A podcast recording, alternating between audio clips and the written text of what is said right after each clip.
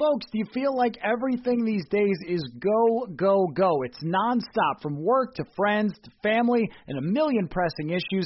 Sometimes you just need to take a play off and hit the reset button. That's when you reach for a Coors Light. It's made to chill. Hey, it's that time of year in Minnesota again to get out on the lake, go to the cabin, sit back, watch some baseball. Coors Light is the perfect refreshment to chill during these summer months. There's only one beer out there that's made to chill. The mountains on the bottle bottles and cans turn blue when your beer is cold, and that way you know it's time to chill. Hit that reset button with some mountain cold refreshment. Coors Light is cold lagered, cold filtered, and cold packaged. It's literally made to chill. It's crisp and refreshing as the Colorado Rockies. Coors Light is the one you should choose when you need to unwind, when you want to hit the reset button Reach for the beer that is made to chill. Get Coors Light in the new look delivered straight to your door with Drizzly or Instacart. Coors Brewing Company, Golden, Colorado, and as always, celebrate. This is Greg Olson, inviting you to check out my new Blue Wire podcast, TE1, where I interview tight ends throughout the history of the NFL who have helped revolutionize the position. TE1 is presented by the Chevy Silverado. The Silverado is all about grit, it's strong and dependable exactly like playing tight end. Just like the incredible players we sit down with on the podcast, the Chevy Silverado is in a league of its own. Strong, advanced, and dependable. Download TE1 today, wherever you listen to podcasts.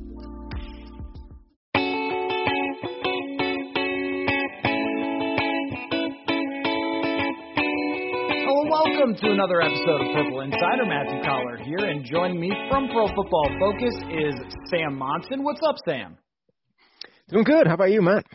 I am, you know, I'm all right. I'm I'm really interested in this Seattle game. I think I've said it a couple times on podcasts, but uh, it, the fact that the Vikings offense has shown up and been explosive in these last couple of weeks, and the Seahawks can't stop anyone, but also have an amazing offense. It's not too often a four and zero oh versus a one and three team could have you like really looking forward to next week as we record this very early in the week. Yeah, I mean, Justin Jefferson in particular, I think has transformed that Vikings offense back to what it was a year ago. You know, this was this was a pretty good offense that had a lot of functional pieces. You know, Dalvin Cook is obviously a fantastic running back. Um, Adam Thielen and Stefon Diggs were two of the better 15 receivers in the NFL. When those guys are all functioning, Kirk Cousins can look like a high-end quarterback. But you take one of those pieces out, you remove Stefon Diggs, you flip him for the pick, and suddenly it, it doesn't look the same at all. There's only one threat to worry about from a, a passing point of view for a defense, and you're able to almost shut down everything else because of it. Jefferson gives them back what they had with Stefon Diggs, and the idea that he was going to be able to come in and replace exactly what they lost with Diggs in year one was kind of crazy. Like that, it's such a small landing stick for a rookie receiver to to hit that level right out of the gate. But as soon as they gave him the opportunity to actually do that, to be the starter um, alongside Thielen, that's exactly what he's done. So now you do look like you have two offenses that can actually go head to head rather than just one, which which is what makes it a game. I mean, the Justin Jefferson thing, is there a way you can statistically contextualize what he's been able to do here through the first, first four weeks? Because I saw uh, our buddy Arif Hassan from The Athletic tweet out that over the last, I don't know what it is, five, seven years or something, the only guy in his first four games to rack up more yards than Justin Jefferson was Stefon Diggs uh, in his first four games. And think about from Jefferson's perspective, they weren't even giving him the keys to the car over the first two weeks. They were putting him in the slot and only using him in certain situations. And the way he's taken off these last two weeks, I, I think that when someone gets 50, 60, 70 yards in a game, you say, okay, that's a nice breakout game for him. 175 and then 103 in back-to-back games. You, you don't just have regular schmoes doing things like that uh, against NFL defenses.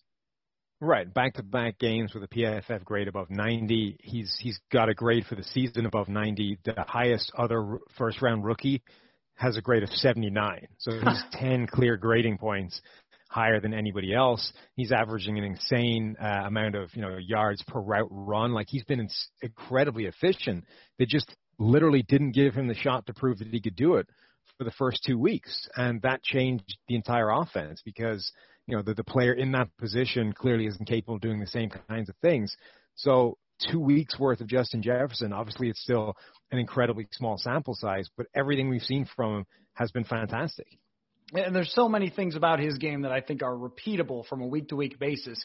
When you can get yards after catch like he does, contested catches I know can be a little wonky from year to year, but that is a skill when you can moss somebody or we can when you can make a, a difficult back shoulder catch that you have to adjust to. And the fact that he and Cousins are just developing their chemistry is really something here, and it's all starting to click together. But tell me this. How much does an offensive line statistically limit what great playmakers can do? Because the interior of the Vikings offensive line still not any better than it's ever been when Kirk Cousins has been here. Yeah, having said that, they had a great game this past week against the Texans, largely because outside of J.J. Watt, the Texans just don't have any defensive linemen that you can be concerned about. But the offensive line is is interesting because it's – the more um, we kind of do this, the more you think of it as this sort of symbiotic relationship between the other pieces of the passing game and the run game and the offensive line. And I think really the key is, you know, if you're not going to have five all pros, which is obviously what everyone would love would love to have, if you can get five average guys, that's what you're looking for. You, you just want to be, you want to eliminate the weak link across the board so that your offensive line is never the problem. It's never the reason that you can't get anything done. And outside of that, if you have five average guys and your quarterback is still burying himself under pressure every single game, the problem is not with the offensive line, it's with the quarterback and it's with the passing game and it's with the other aspects. I think the Vikings are closing in on having a line that has five average guys on it. And at that point, that's what makes the offense functional. Suddenly, Dalvin Cook looks like a phenomenal running back again. The passing game works when you have five guys. It's never going to look great, and you're going to have those plays where Kirk Cousins, you know, holds onto it for a little while, and then the second he takes his eyes off downfield, you know the play's over. Like it's it's dead. He's flinching. He's turtling up. Forget it. It's a sack. Um, but yeah, it's not a strength, and it probably won't be at any point. They don't appear to be good enough uh, talent evaluators when it comes to offensive line play, to be honest, to the, for them to get much better than five average guys. But I think they are closing in on that that goal of just getting five guys that are not a weak link and not going to be the reason the offense falls apart. I think if they replace the current right guard with someone else, uh, I'm not yeah. saying for sure Pat Elflein, but uh, even Dru Samia is making Pat Elflein look good, and he was one of the worst pass blockers in the NFL last year. But I mean, I've thrown out there, I don't know, Brett Jones or sign someone or something. If you win this game against Seattle somehow, you need to do something there to say we're serious about winning going forward, to make some sort of move or some sort of change, because this whole, well, we're just going to develop them and see how it works out is blowing up in their face right now. And you can totally see how opposing teams are even switching how they attack the front line of the Vikings to just go after this guy who is completely uh, inept. So I wonder if we will get a change there after they get a win and maybe start feeling like, you know what, maybe this doesn't have to be a pure developmental season, or is that just too much to say at this point since it was the Texans and they did fire their coach? this is true, um, but also again, it's it's how much offensive line, how how bad should you expect an offensive lineman to be while you're developing it? You know, like there's the New England Patriots are getting plus play out of a six round rookie, um, uh, Michael, uh, you know, uh, uh, Wenhu on the offensive line. So it's not it's not unheard of. It doesn't mean that just because this guy was was not a high round draft pick was somebody that you expect to be a, a future performer that he's going to be a disaster. You can get viable offensive line play, and more to the point, there's a line at which if you're still not getting it, it's probably not a developmental path that's going to go anywhere. Mm-hmm. It's a dead end or it's a cul-de-sac that's just not happening.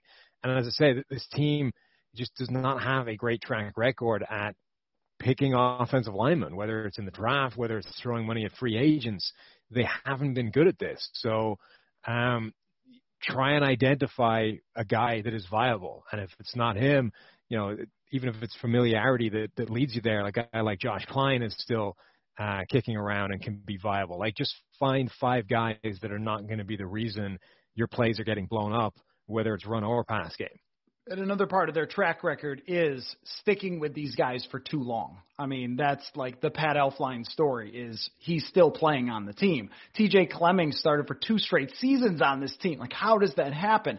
And uh, I feel like they'll do the same thing with this, where they'll just stick with it and stick with it and talk about how it's going to get better, and then it doesn't, because there is a threshold where you say, that's that guy has so much to work on that I'm not sure how you could do that in the midst of a season. Now, I want your opinion, and then I want to talk about um, you know some things we expected, things we didn't expect for this season. But your opinion on why scoring is so rampant in the NFL is it that a lot of quarterbacks are healthy and playing really, really well? Is it that there was no preseason, which I'm not sure I buy? Is it that they're not calling holding penalties? Is it everyone stealing Kyle Shanahan stuff? Like, what is the reason that offenses are going so crazy this year? Yeah, I'd love to to to use this as a way to prove myself right because heading into the season I was big on this idea that no no preseason was going to lead to a lot of scoring because defenses are the thing that requires getting on the same page more, right? Like if a lot of guys can be on different pages on offense, but if the quarterback and the wide receiver are on the same one, you can connect on a 70 yard touchdown, and it didn't matter that five guys had no idea what they were doing on the play. Um, but if one guy's out of place on defense, if one guy didn't get the memo that the coverage shifted or the check at the line or um, is in the wrong place in terms of run fit, that's a gap that's exposed, and that can be the 75 yard touchdown going the other way. So you can. I, I thought that that the lack of preseason would hurt defenses in that way. But I'm with you. I don't think that's actually the reason for it as much as it, it fits the narrative. And I think, as is the case with all these types of questions, the answer is a little from a bunch of columns. There's definitely an insane level of quarterback play going on right now. Russell Wilson is playing out of his mind the way he's done for the past couple of seasons, but the Seahawks are finally buying into it and letting him uh, play to that level. Aaron Rodgers is back to 2011 MVP Aaron Rodgers levels, which we haven't seen for years now. Um, Patrick Mahomes is still Patrick Mahomes. Josh Allen has become a, an all-pro caliber player from nowhere. Like the, the, the standard of quarterback play in the NFL right now is kind of crazy at the top. Um, and it's being held back by the fact that, yeah, they're not calling holding as much. So one of the things that would kill drives more than anything was those 10 yard holding penalties that puts you way behind the chains. There's way less of those this year. So offenses have a better shot of continuing those drives and the quarterback's making special plays. So I think it's a few different things all playing uh, together at the same time. Want to remind you to go to sotastick.com to get your original Minnesota sports inspired goods. If you have not seen this stuff yet, you've got to check it out. One of my favorite designs is of the Metrodome. I have a t shirt of this one myself, and it's perfect for those of you who grew up going to the Metrodome. All of their apparel is screen printed here in Minnesota on super soft, super comfy shirts and hoodies. You will love it. And we're going to hook you up with free shipping on your next order. Use code Purple Insider for free shipping. That's SotaStick, S O T A S T I C K dot com. Original Minnesota sports inspired goods. Code Purple Insider for free shipping and uh, that could result in a lot of fun for us with you know Kirk Cousins, a quarterback. If uh, your offensive line can hold a little and give him some more time, maybe they should start doing that more often. Um, but you know he can put up big numbers, and they have the playmakers to do it. And even if they're giving up a lot of points, uh, I don't think this is a Super Bowl team, so at least it can have a lot of entertainment value. And when you look forward, Atlanta's offense is generally pretty good. Dallas's is really good. You have Detroit's, which can put up points, and none of those teams really have defenses so I, th- I think that there's a lot of exciting games here potentially for the Vikings because I don't know about you. I don't know how excited you were about that Texans win. I'm not ready to say everything's fixed, uh, you know, off you go to winning the NFC North. I, I'm more along the lines of this is going to be a developmental season in a lot of ways for the Vikings, but it could also be really entertaining. Yeah, I, I agree. I mean, I think you, you definitely shouldn't get carried away by a win against the Texans. One, the Texans are really not a good football team. So winning that game was not necessarily um, anything in your favor anyway. Two, they almost didn't. I mean, right at the end, it came down to basically your interpretation of whether a ball moved or not for a touchdown that the Texans were scoring and about to take the lead on. Now, the the difference of whether they you decided they lost control on the ground or not is the difference between winning or losing that game. Um, I will, you know, with the caveat that I think things were going a lot better before Harrison Smith got ejected and the mm-hmm. Texans yep. were able to go after George Iloka in his stead. But it was a better performance by the Vikings, but I don't think it papered over all of the ills from the first few weeks. Like this is still a team with some significant problems, particularly on defense. But you're right, it is uh, shaping up for the next few weeks to have all kinds of like crazy shootouts because I think the offense did get back on track in a way that uh, in a way that didn't look like it was possible the first couple of weeks. That the um, installation of Justin Jefferson in that starting lineup, I think, has had a genuinely transformative effect on the offense. It's also that this is Kirk Cousins for you. Like Kirk Cousins, the worst that he looks is never anywhere close to his norm, and the best that he looks is never anywhere close to his norm. And so against Tennessee, he's absolutely fantastic, and he's good against Houston as well. But then against Green Bay and Indianapolis, he looks like a backup quarterback. And this is this is the Kirk coaster that we did an episode on, you know, the NFC North quarterbacks, and we talked about like the lows of Kirk Cousins will make you feel so bad watching him that everyone was, you know, tweeting, and I wrote about it, tweeting their tank for Trevor memes and everything else after two weeks. And my thing was, I think your quarterback's too good for that. But when he's playing yeah. in the bad Kirk mode, it's hard to even see, like, how will this guy even ever play well again? And then, whoop, right back up with two great performances. Yeah, absolutely. I mean, he's way too good for this team to have a shot at Trevor Lawrence in the number one overall pick. There's just no way. Like, you're going to get two or three games a year where Kirk Cousins goes out there and plays like high end Kirk Cousins and deals the ball left, right, and center, and you're going to win a couple of games that you weren't expecting. Um, and that was even with the rest of the offense in bad shape. Now the rest of the offense is actually looking in, in reasonable position, and Cousins can be good, not great, and still win games. At which point you're destined for a season that at worst is going to be, you know, six, seven wins, and that doesn't do you any good when you're chasing a Trevor Lawrence at the number one overall pick. So, yeah, like Cousins is what he is. I don't think that's honestly ever changed. I think the the end result or the sort of bottom number in terms of where he ends up might change a little bit, but this is who he is. He's wildly susceptible to fluctuations in performance and also wildly susceptible to influence by the supporting cast around him and the opposition he's playing. Like he's a quarterback that's more determined by the outside influence of people around him than most. So you're going to get games where he looks like a disaster because nobody else shows up either. And then you're going to get games where he looks like Superman because it's a perfect optimal situation for a quarterback. And the uh, schedule, too, is another thing that I have discovered uh, throughout my time covering Cousins makes a big deal. First two weeks, play two good teams, and he's not good. And then you play two not good teams on defense, and he lights them up. And if you just picked games, this is for the betting community, uh, for your guys on the Forecast podcast, pick games where it just rank the defenses. If you if they're a top 10 defense, he will lose. If they're a bottom 10 defense, he will win. I mean, it's just like you could write it in pen and somebody brought this up of the sort of irony of the tank for Trevor thing is that next year if they finish say second to last or last in the division, they'll get the last place schedule. Cousins will play well against the last place schedule. They'll extend him again to lower that cap hit and you'll have Kirk Cousins for the rest of your life.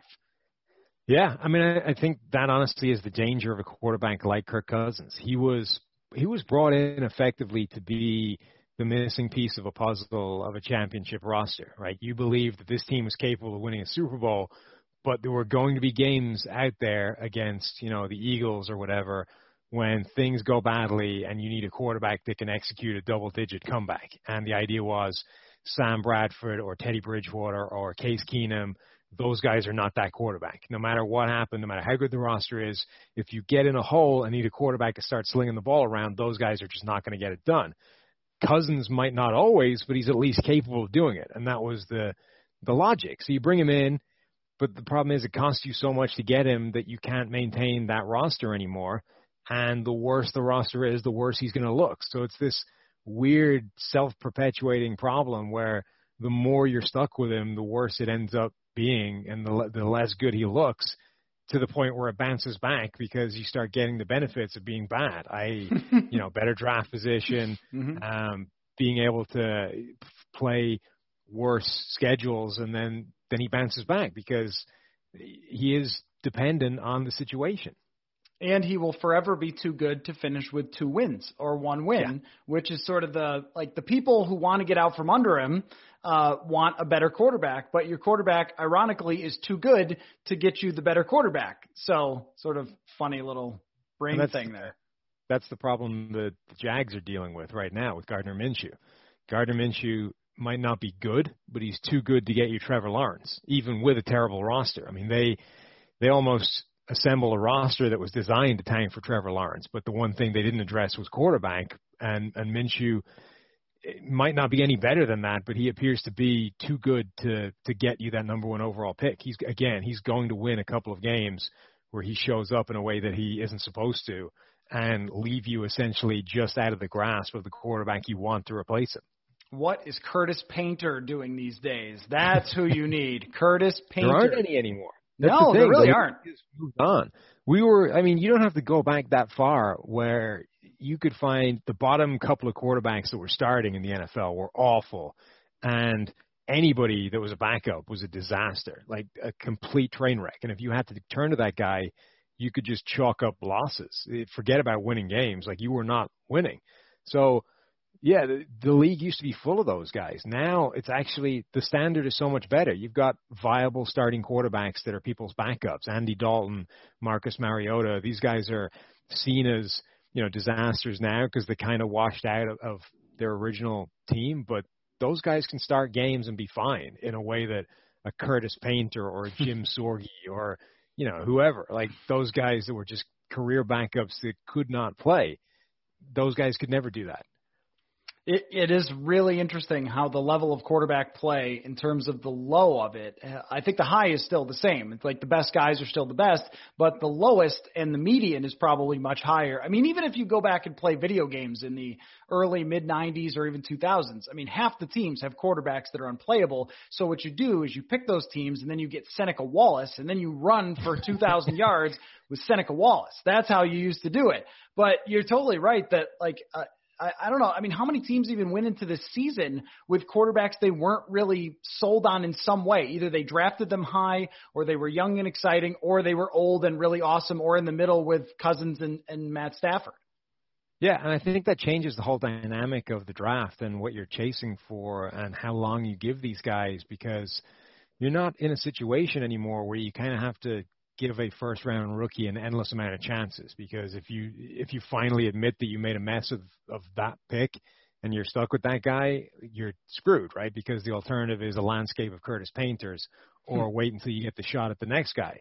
But that's not the case anymore. Like if if Washington decides that you know what Haskins or the Jets, even better example, they they're right. Darnold is not going to be the guy. Fine, move on. Let's he he might end up being the guy somewhere else, but we can take a shot at a Trevor Lawrence and not be concerned about what happens if we miss. Um, and the same with Washington. Like they can dump Haskins safe in the knowledge that even if he pans out somewhere else, we can get that level of play anywhere. Like we can draft the next guy and he's not going to be any worse than that. We can, it doesn't even have to be in the first round. We can draft um, just any random quarterback. I mean, we saw Brett Rypien went out there and played, you know, made some throws. Now he made some terrible decisions as well, but ultimately is Brett Rypien any worse for you than a Dwayne Haskins right now? And the answer is probably no. At which point, just keep swinging until you find the Trevor Lawrence, the the transcendent talent that changes everything. It uh, it took kind of one team to do it. I think maybe to give other teams confidence with the fact that you know the Arizona Cardinals moved on from Josh Rosen, and now I think that will be the example. If you're Washington, you look at it and say, well, you know they did the same thing, and now we need to take you know one of these top guys because Haskins isn't going to work out. Although the Giants, as long as they stick with Dave Gettleman, they would be the one team crazy enough to pass on Trevor Lawrence because they say Daniel Jones is fine or something, and they'll draft an offensive lineman instead. Um, I could absolutely see that happening. Yeah. who would be surprised by anything they do? Although in, on the firing list that's going to start racking up here, I mean, he's got to be close. So I want to talk about a couple things that I am surprised by and also not surprised by so far in the NFL. I want to begin with Kevin Stefanski. Uh, his offensive line is good. His offense is good outside of the first week, but they played Baltimore and that was tough. He gets a, a really big win against the Dallas Cowboys, and I am not surprised at all, Sam, that Kevin Stefanski is off to a very good start for the Cleveland Browns. Are you?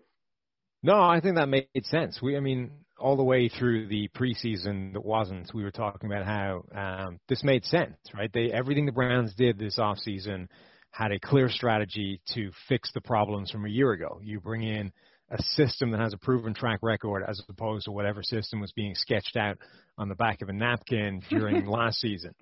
Um, you bring in actual offensive linemen that you know will be viable uh, blockers up front because the alternative last year was, you know, Greg Robinson, et cetera.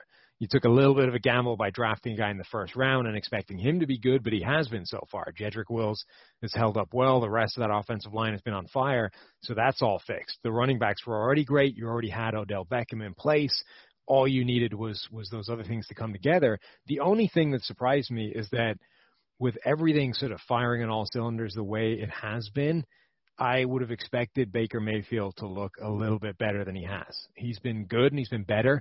And since week one, it's been obviously a massive turnaround. But if you told me that the rest of uh, the situation around him was going to be as good as it has in the last three weeks, I would have expected Mayfield to be to be looking like a top five quarterback, and he isn't right now.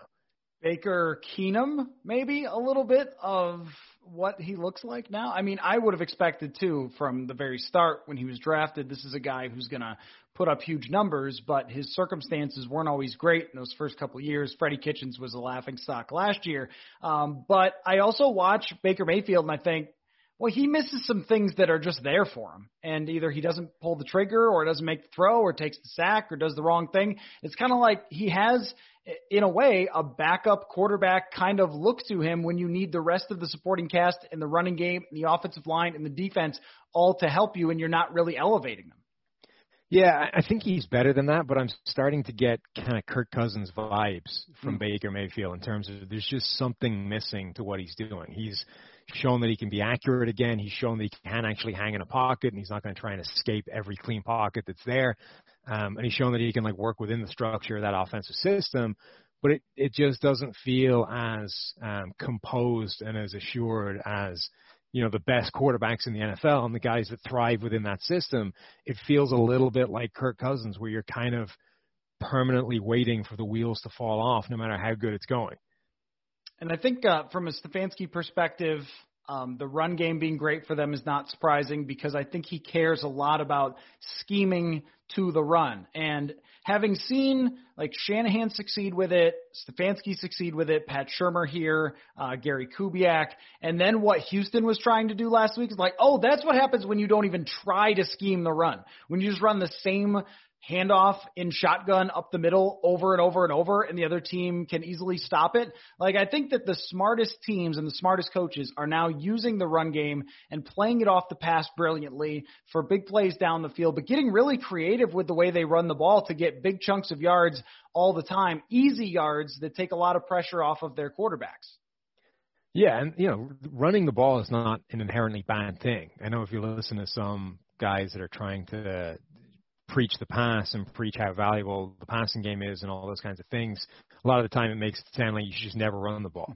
But it's part of the game and it's it's a facet that can be effective. And like right now the Browns have three different running backs averaging more than five and a half yards a carry. Like when you're having that kind of production on the ground, running the ball is valuable, particularly when your passing game isn't necessarily firing on all cylinders. And it's only going to help the passing game be more efficient if you're that efficient on the ground. So I think the Browns, and particularly in this offense, it is all built together. It, it is all uh, designed to function as one. Um, that whole tree, whether it's Kubiak, whether it's the Shanahans and the the that branch, and whether it's McVay and his, the whole thing is is kind of designed as one whole to to maximize how you stress a defense um, and cause them problems and delays in terms of what they're reading. So it's a an important part of of that offense. Um, plus, I think it makes these guys more comfortable in terms of dialing up play action, which we know works independently. But if the run game is what gives them the confidence to do that, then the run game being successful is useful if just because they'll ramp up their use of play action. And it just gives linebackers so many different looks. If you're telling them they have to focus on all these different things and then there's play action mixed in, I think you see the impact of that. And I'm almost kind of looking at it as how well you marry the run in the pass says a lot about you as a coach, like how dialed in you are to 2020. Um, thing that uh, has surprised me, Xavier Rhodes is one of PFF's best cornerbacks in the league. What? Explain this, Sam Monson. Yeah, I didn't see that coming. Um, I will say that it helps when you play Sam Darnold and he's just throwing the ball at you rather than receivers. Um, so that he's he's got that going for him. But no, he looks different. I mean, he looks healthy again. I think, which is probably the big thing. But he he's out there playing in a defense that I think is a, a very um, it puts defenders, specific defenders, in a good position to succeed. He has had a relatively easy go of it in terms of um, opposition and, and who has been testing him, but he's played well, and that's definitely a bounce back that we didn't see coming. I mean, he gave up a catch on 80% of the, the passes thrown his way last season. That's an insane number for a cornerback. I mean, quarterbacks complete 65% of their passes, 70 if they're doing well.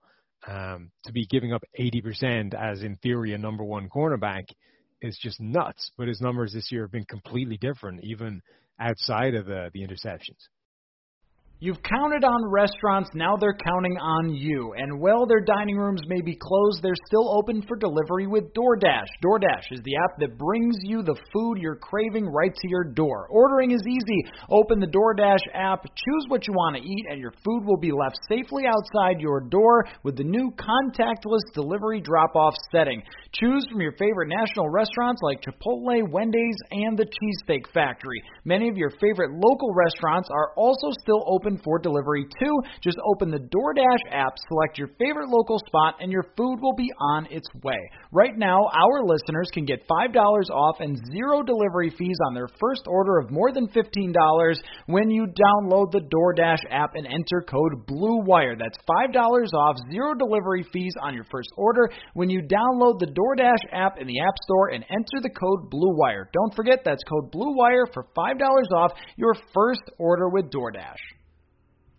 And I have a couple of different theories on that. That, but the first one is that he was playing hurt all of last year, and they would not let him have a break, or that he didn't give himself a break. I don't know. I don't know the behind the scenes how that works. I do know the Vikings have a tendency to get guys back out there, or when you're limited in practice that week, it usually means that you're playing. And Rhodes was hurt from minicamp on, and the biggest thing that opposing teams did to him is they would run a 10 yard hitch over and over and over again, just like these comeback routes that he could not plant and drive forward. I think he had foot issues, but no one ever comes out and says, hey, the guy has foot issues and that's why he's struggling. And also, Mike Zimmer did not reduce the load on him until the end of the season. And I guess he just thought that Rhodes would figure it out and work around some of these things. Because um, I was asking a Colts reporter, like, has he said anything about the injuries from last year? Apparently he hasn't. But I, I think that that might have been it. Not that if he was still playing for the Vikings, we'd expect him to be an all pro, but he probably would have been better than what they've had so far. Not saying it was wrong to move on from him. Of course, the numbers, the salary cap hit, they all screamed, you got to move on from Rhodes. It's just fascinating to see somebody go from literally the worst worst player at that position in the league to all of a sudden in really good shape. Yeah, I mean it's it's definitely a, a jump that we didn't see coming, but it makes you wonder how much this is sort of one of the things constantly throughout the NFL, like how many guys are playing through something, and um, well, typically what you hear is that everybody's playing through something at some point in the season, right? Late in the year, everybody's banged up in some way, shape, or form. The only question is what and how severe is it? So you know, Xavier Rhodes is probably no different to everybody else in terms of battling through something. The question is how severe was the thing he was battling through, and should he have been battling through it at all? Mm-hmm. And the the big question is the one you raised is was it was that the team or was that him? Um, because sometimes I think both sides need to realize that look, in theory, this guy is way more talented than the guy that's uh, behind him on the depth chart. But if the guy behind him on the depth chart is 95% healthy and he's like 55% healthy, it's probably worth putting the backup in, even if he's a worse player. Yeah, and I think that that was the case last year, and they didn't do it till the very end of the season. But then the backup got hurt going into the playoffs, and that turned out to be at times not so great. Uh, so how about on your end, Sam? What do you got for what's uh, been the thing that did not surprise you? You predicted it all along, and the thing that did surprise you so far in the first quarter of the season. I mean, the biggest surprise has to be the leap that Josh Allen has taken for the Bills. Um, you know, the Bills fans fans generally trade in hope, right? So if you have a Josh Allen and you get the huge cannon and you get those highlight reel plays of him, you know, dragging defenders a few yards for a first down and all those kinds of things, you immediately buy in. Like this is the hope that you've been waiting for that wasn't there before he arrived, and with everything else moving in the right direction, only more reason to be excited. But obviously, you know, PFF is is grading. We're we're watching, we're evaluating independently all these players. And as much as yeah, there's some good things there for the past two years, the overall baseline wasn't great. And as he was maybe taking small steps forward, but they were very small and they were incremental. And you know, uh, projecting that kind of arc forwards, it's still a number of years before you get to you know the kind of player that you that the fans would believe he already was. So for him to go from that to what we're seeing for the first four weeks, which is like legitimate all pro level play. Um, still making the incredible high end plays, is hitting more of them because he's connecting on the deep balls that he was missing last year, isn't making as many mistakes as he was making, and then everything else around him is as good, if not better, than it was before because all of a sudden you've got Stefon Diggs, you've got Gabriel Davis adding to that receiving corps as well. Like, I just, I don't think that anybody who was sort of rationally evaluating what we had seen from Josh Allen could have projected this level of jump. So here's or my should theory. have projected this level of jump. Oh, definitely. I mean, one of the least accurate quarterbacks in the league last year. Here's my theory on this. My theory on Allen is that with quarterbacks like him, you get one chance. You get one season where the guy is going to be great. And if you uh, can maximize that, you go to the Super Bowl. And I'll give you a bunch of examples. I mean, Carson Wentz is a good one. Like I think there's some similarities there. And Carson Wentz has the MVP level season. Of course, he goes down. Nick Foles takes him to the Super Bowl, but they had home field advantage because Carson Wentz plays MVP level. Then their team falls apart after that. Jared Goff plays MVP level, number one, number two defense. Then their offense falls off after that because it's hard to maintain these things with a perfect supporting cast. And you could even say it for Jimmy Garoppolo last year. Like these are flawed quarterbacks that have enough talent and with the right things around them and the right system and everything else, but it usually doesn't last. So, it, I mean, in a way, if you're looking over at Kansas City, you're going, well, I don't know if they can beat Kansas City. That would be some kind of accomplishment. And by the way, their early schedule, Jets, Dolphins, Raiders. Like it hasn't exactly been really impressive what they've had to go against. But I think that you can see these peaks. I'll use Case Keenum as an example too. Case Keenum, I think, was seventh in PFF grade in 2017. Like when guys have these fundamental flaws, it doesn't last, but they certainly can have these peaks for full seasons. Yeah, that's true. I mean, the the one that might make as as much sense as anything was Cam Newton you know, 2015 yep. Cam yep. Newton's MVP season, that's his ceiling. That's the season we haven't really seen from him outside of that. Now he's been good for a lot of his career, but he's never been anywhere near that year before or since. Um, and again, a lot of the times the numbers look significantly better than the PFF grade when you're tabulating all this stuff up play by play. Um, and also his highlight reel was always more impressive because you had the incredible running plays. You have the fact that he just looks twice the size of anybody trying to stop him on a field, and you've got the huge arm and the the big plays down the field. So he always, I think, looked and had a better reputation than his actual play deserved. But that 2015 season was an example of what happens when it all comes together for one year. Maybe that's what we're seeing from Josh Allen now. Um, but I also do think that there's, you know, there's a there's a chance that all the the optimistic way of looking at everything for, in terms of his backstory is actually fair, right? The idea that he was playing with all these garbage men in Wyoming. He didn't have an offense that was particularly sophisticated or helping him out. It was almost like that system was just designed around making his arm look good, right? We're on the left hash. Well, then you're going to throw a 15 yard out to the right hash. You'll look great. Don't worry. It'll be fine. They'll never expect it. Um, so it's possible that like all these things are actually true and that yes, he didn't he wasn't accurate in college or in his first couple of years in the NFL. But on the other hand, he'd never really had his mechanics worked on to a, a serious degree. And once we actually start to address his footwork and all these kinds of things, we see a much more accurate player. Then we give him the receiving corps he never had. Like it's there is a scenario you can paint whereby this is Josh Allen's fair and honest growth curve, and he actually does have the potential of a top 10 draft pick and a you know a guy with that kind of crazy athletic talent. I'm not yet willing to write that off as a possibility, but I think you're right that there's also a pretty good chance that we are just seeing peak Josh Allen right now, and that's not the guy that will be there forevermore.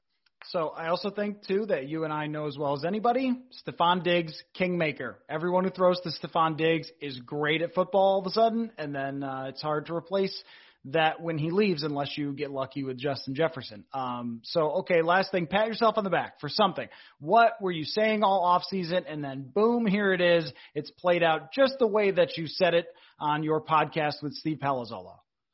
Uh, let me think. What was the big off season thing? Um, uh, da, da, da.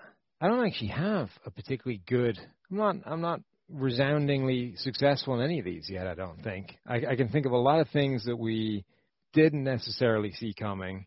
Um, I'm struggling to think of one that we nailed as a preseason prediction. I did call the Seahawks winning that division, but even when I was doing it, it was more of a case of hey, look, every year preseason, there's a few there's a few teams that like is this. There's surprises, right? So if you're going to pick a surprise, that feels like a pretty good place to pick one. They have a great quarterback in Russell Wilson. That's the the, the single biggest piece of any puzzle. So let's let's jump for the Seahawks. But I didn't see them being as crazy dominant as they've been so far.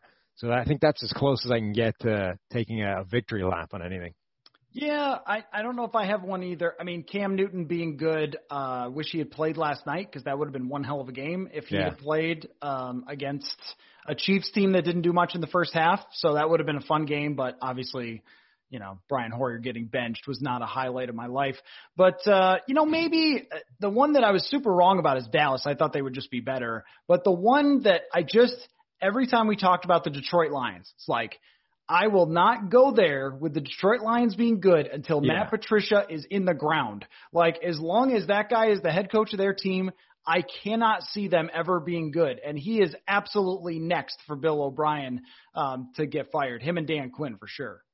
I can buy that. There was a lot of people that were high on the Lions as a potential dark horse of that division, and my, I think I wrote this up just before the season that look, a huge amount of this is based off what Matt Stafford looked like in 2019 before he got hurt. Right. And there's a bunch of numbers in that data set that says that is not happening again. Those were massive outlier numbers. Like he had the highest average depth of target, not just in the NFL, but like the highest we've ever seen. If if that had lasted for the full season, I think it would have been the single highest average depth of target that we've ever me- measured. And he was playing at that level. You know, the the efficiency despite that average depth of target, would have been unprecedented. So to expect that to happen two years in a row is probably optimistic. And we're seeing exactly that. Stafford has come back down to earth. He's not playing the way he did last year. Consequently, the Lions aren't the threat they were a year ago.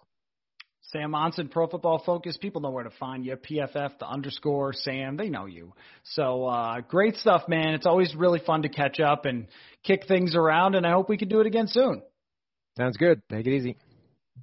The wait is finally over. Football is back. You might not be at a game this year, but you can still be in on the action at Bet Online. Bet Online is going the extra mile to make sure you can get in on every possible chance to win this season. From spreads and totals to team and player and coaching props, Bet Online gives you more options to wager than anywhere else. You can get in on their season opening bonuses today and start off wagering on wins, division championships, futures all day, every day. Head to Bet Online today. Take advantage of all the great sign up bonuses. Don't forget to use the promo code BLUEWIRE at betonline.ag. That's BLUEWIRE, all one word. Bet Online, your online sportsbook experts.